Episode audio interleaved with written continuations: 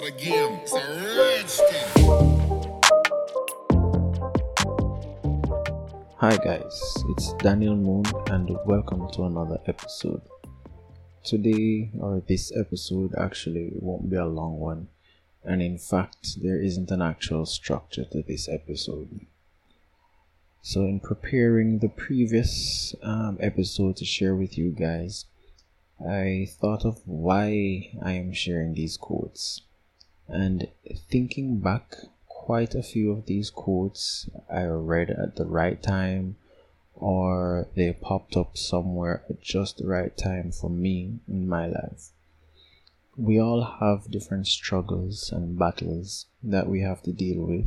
And for me, some of the quotes that I've already shared thus far, and quite a few others that I have not shared as yet, has been some of the words that have motivated me, that have kept me positive, that makes me want to keep going.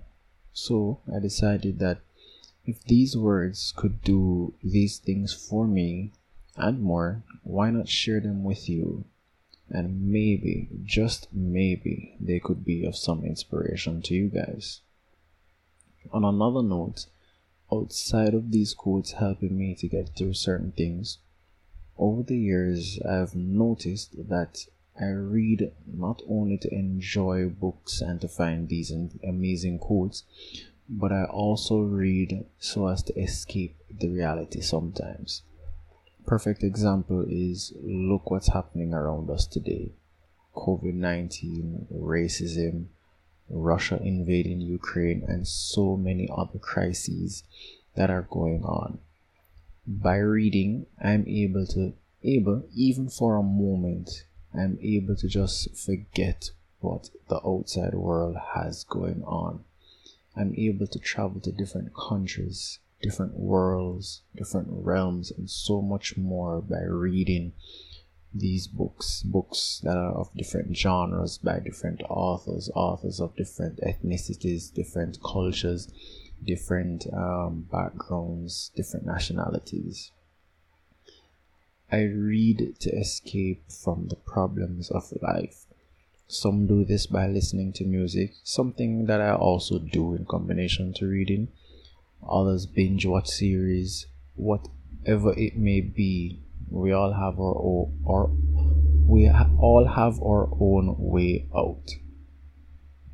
Um, and that's what's been going on for me you know that's been in my mind recently and that's it for now actually. So with that i just want to thank you so much for listening. I hope you enjoyed the episode.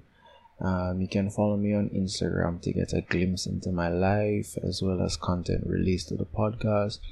I also make daily updates into what i'm reading or watching as well as updates of my on my life and everyday thoughts on Twitter, so you can follow me there as well. All links are in the description, so check those out. As always, if you liked the episode, leave a rating and review, subscribe to the podcast, and share the episode. And look out for more Lunar Books podcast episode on the way. Thanks again, and I'll see you in the next one.